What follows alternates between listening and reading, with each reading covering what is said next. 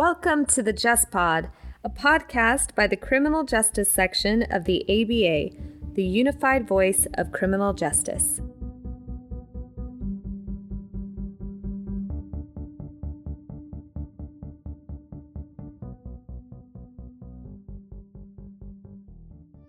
Welcome to this episode of the Just Pod. Today we have Ken Goldsmith, senior.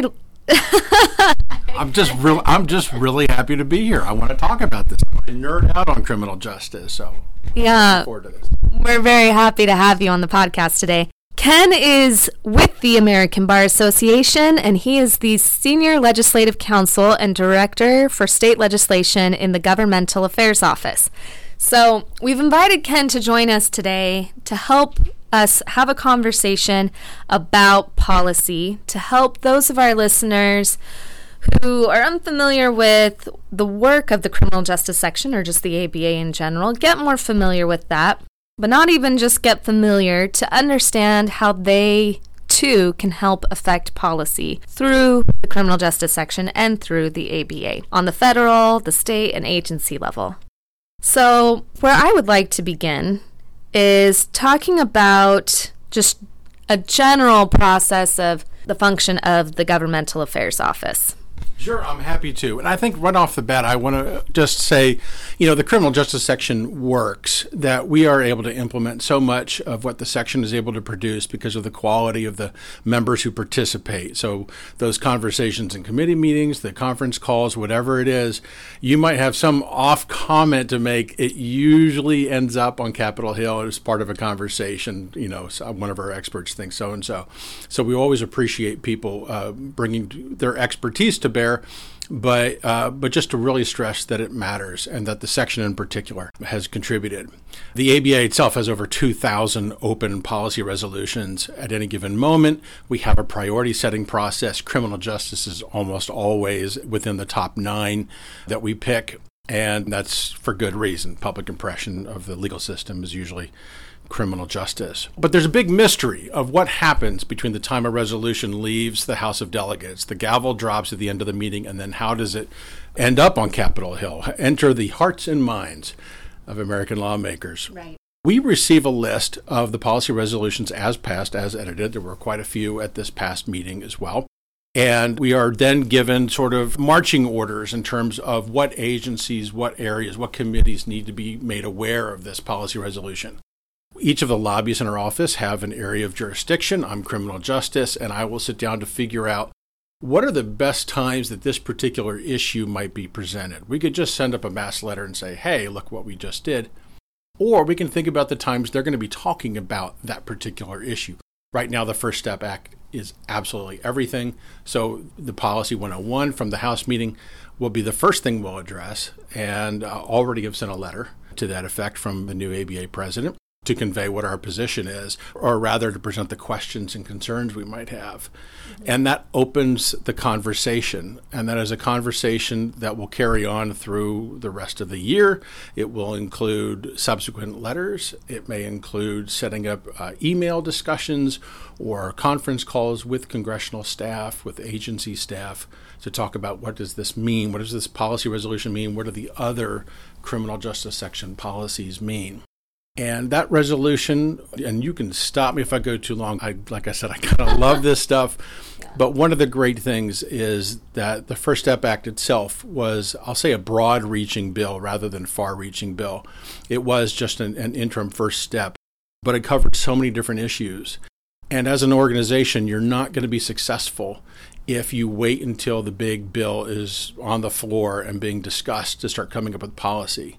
We had a lot to say about the First Step Act and other legislation too, and that was because we had policy that was developed over the years by the experts on the individual categories. I think that that's a great place for us to move into the next phase of this conversation, or at least where I'd like to follow up, is just talking about more specific examples of where the criminal justice section has decided to take action and work through the governmental affairs office to express their policy or their resolutions, their views on an issue. And we, our listeners don't know this, but the criminal justice section knows that We had a, we did have a lot to say about the First Step Act, like you just indicated, how the ABA helped the First Step Act become what it was when it passed. And that's an excellent point because the First Step Act went through so many different iterations along the way. Some members of Congress knew we needed to do something and they suddenly bought in. After 40 years, they turned around and said, we, we need to do something about the people in prison making successful transitions out. But they only wanted to deal with corrections and correctional programs and that transition. But if you talk to the people who are directly impacted and you talk to the communities that are affected, they're all saying, you know, you got to put the fire out. Or at least, you know, if there's a gas fire in the house, turn the gas off before you start fighting the flames. Are there ways that we can address the inflow of people? In other words, sentencing reform.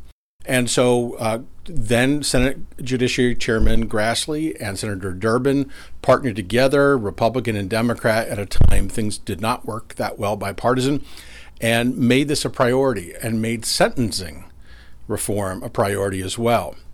The American Bar Association agree with them. We have policy against uh, mandatory minimum sentences. We have other policies with regard to the handling of juveniles and so forth. And so we were able to support them as part of the community, the larger community, in what they wanted to see. The ABA has a unique voice that we're the only interdisciplinary that is to say, prosecutors, defenders, judges, academics, students, correctional officials, law enforcement, all at one table is a regular part of our work. So, what we have to say, people pay attention to. So, we were one of many voices that went up there, but that was the particular voice that we brought to the conversation. And ultimately, we're successful in making sure that the final product not only had individual things that we cared about, but included both sentencing reform and correctional reform both. And so there was then a negotiation process over what should go in, what shouldn't, and the ABA was at the table with allies and friends identifying what were the largest consensus pieces to, that should go, make it into that bill and what might make it into the Next Step Act or the Second Step Act. So now that we have the First Step Act, what is CJS members doing with the Government Affairs Office next? They have been involved all along. We already had a process where, after the First Step Act was enacted, there were implementation steps to take, and there was a new risk and assessment tool that needed to be created. And there's a there's a particular way that ABA entities can speak on behalf of just their own expertise. So it, it is truly the criminal justice section speaking as just the criminal justice experts on a given issue through that process. And they were able to use that process to inform what the Department of Justice was going to produce for a new risk and needs assessment tool, which is the last real corner piece to the First Step Act that needs to be implemented before they'll continue and it will affect 106,000 prisoners' lives. It's a big deal. And so there was a sensitive time where nobody knew what the department was doing. They didn't know whether they were going to do it on time. But the criminal justice section stepped up in that gap and provided technical comments to help inform the process, which they reflected, appreciated, and accepted. I think we're, we were pleased with that. I think, and then when the final tool was unveiled on July 19th, we went back and did an ABA letter. This was signed by the ABA president, but it expressly in the letter acknowledges again that these are coming from our criminal justice section on this particular set of prosecutors, defenders, and so forth, where we raise a number of technical issues that they wouldn't necessarily consider as to how this thing is going to affect people as it's applied in their day to day life, whether you're a correctional official or whether you're a person looking to get out of prison. Great, thank you. That's an excellent example of affecting policy on the federal level. And we have some recent examples of members working to affect policy on the state and agency level. So let's talk about those as well. First, let's talk about an Illinois state bill that came forward that would have essentially pushed for DNA testing without informing the defendant. If I'm remembering correctly, can you give us more context on that and how CJS got involved? You do uh, recall that correctly, and and this actually was a really good example of where uh, you know in the governmental affairs office there's ten of us to handle all those policy issues. We don't have the bandwidth to keep track of everything going on everywhere. And this was a very typical case where a CJS member had heard about something and felt like it was something on which the bar really needed to say something. And that was the case. There was an Illinois bill that proposed to allow forensic scientists to make the decision for themselves as to when it was okay to consume a DNA sample in testing, where there would be no DNA evidence left. Now, the current practice and practice under law is that if whether the defense or prosecution want to test all of the DNA sample that it would be consumed, you have to notify the other party. You both get in front of a judge and you make those decisions. This was going to give it to a guy in a coat, and that's they're smart people and they deserve some credit. That was a really bad idea. And so, because of that criminal justice section member who was talking with the public defender's office and other folks on the ground, we were able to respond and in a way that prosecutors too. I mean, agreed on the principles on it. We got our letter in, we sent it to the sponsor of the bill. Hey, we have some concerns about what you're proposing. Here's why, as well as to the leaders of the chamber. The bill died. So let me just quickly ask as a follow up was that just to kill the bill, or is that let's revisit this and, and maybe put something forward in its place that criminal justice section would be willing to participate in, or was that essentially the end of that conversation? Well, right. We're the American Bar Association, and so it's very rare that we go in with uh, pitchforks and torches. We usually offer to say, "Let's sit down and talk about how we can improve this," and that's usually a signal to somebody that they, if they haven't thought about their bill, they might want to rethink it altogether. But sometimes they really care about the issue and will appreciate the opportunity to sit down. And this was a chance for us to work with the Illinois State Bar. Whenever we lobby on a state level, we always work the State Bar Association and to really make sure that we're preserving the community in which they operate as well as our reputation of being problem solvers. Right. Thank you. So let's look at another example on the agency level. The criminal justice section is very focused on collateral consequences and yes, collateral consequences and providing people with opportunities to move forward in their life and big proponents for diversion programs. And recently, the ABA has put a lot of emphasis on lawyer well being and encouraging people to get treatment and things like that, should they ever be in a position to need that. And one of our section members noticed that the OPM agency was going to change a hiring policy to require the applicants disclose if they were in a diversion or treatment program within the last seven years and got concerned about that. What happened with that? Or is there any more context we need to know? No, that's a, a really good point. First of all, OPM is the Office of Personnel Management. that's the HR department for the federal government. And they have a form that they provide to all federal employees as applicants and to federal contractors that tries to pull out enough information so they know something about the individual and sometimes additional information for legitimate national security needs. Sometimes these forms get used for other purposes in terms of whether a person should get top secret clearance, for example. And so they have a reason why they would want to ask additional questions. And for this year, so called optional Form 306, which is not optional, you have to file it, included this question asking Have you ever participated in a diversion program that did not result in a conviction? Now, uh, this question comes in under the obvious policy concerns from the administration. They want to know something about the character of the person coming in.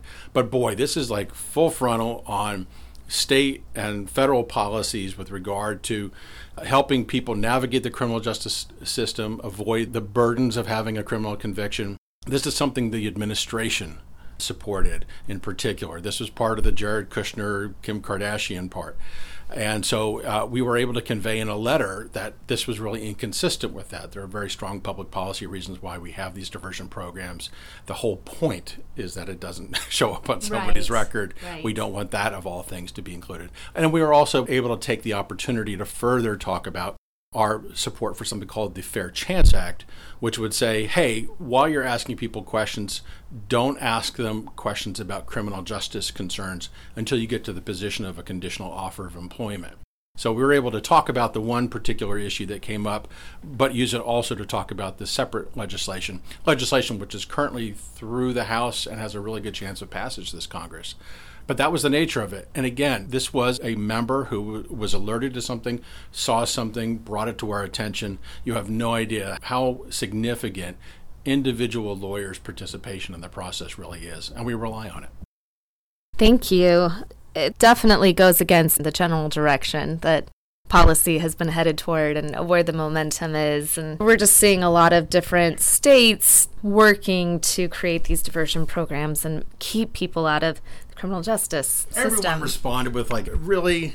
Are we really going to do this?" And, and they even acknowledged early on that they were going to drop the question, and they actually reissued the same proposal as the first time dropping that question from it. So that was just a sound win, I think, for everybody. But, but Well, it's not always a sound win, right? no, so sometimes. no, take it where you get 'em. Sometimes we run into obstacles when trying to move forward policies. So, as much as it's great to talk about these instances of having small victories or large victories, let's talk about some of the obstacles that members can expect or not necessarily expect, but can potentially run into when they're trying to work on enacting change in policy.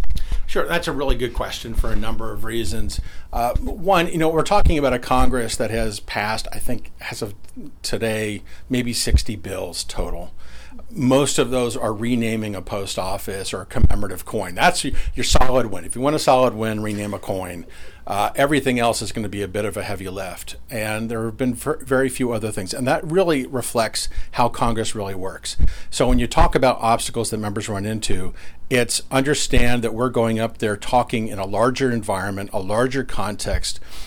Uh, 535 offices ultimately overall. Any one of them could have a problem. They're all talking to other groups. It's a lot of noise up there.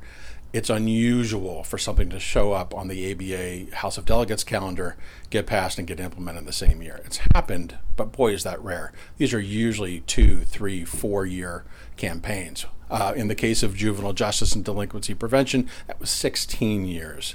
Uh, there are other places too. The Department of Justice took 10 years to reauthorize.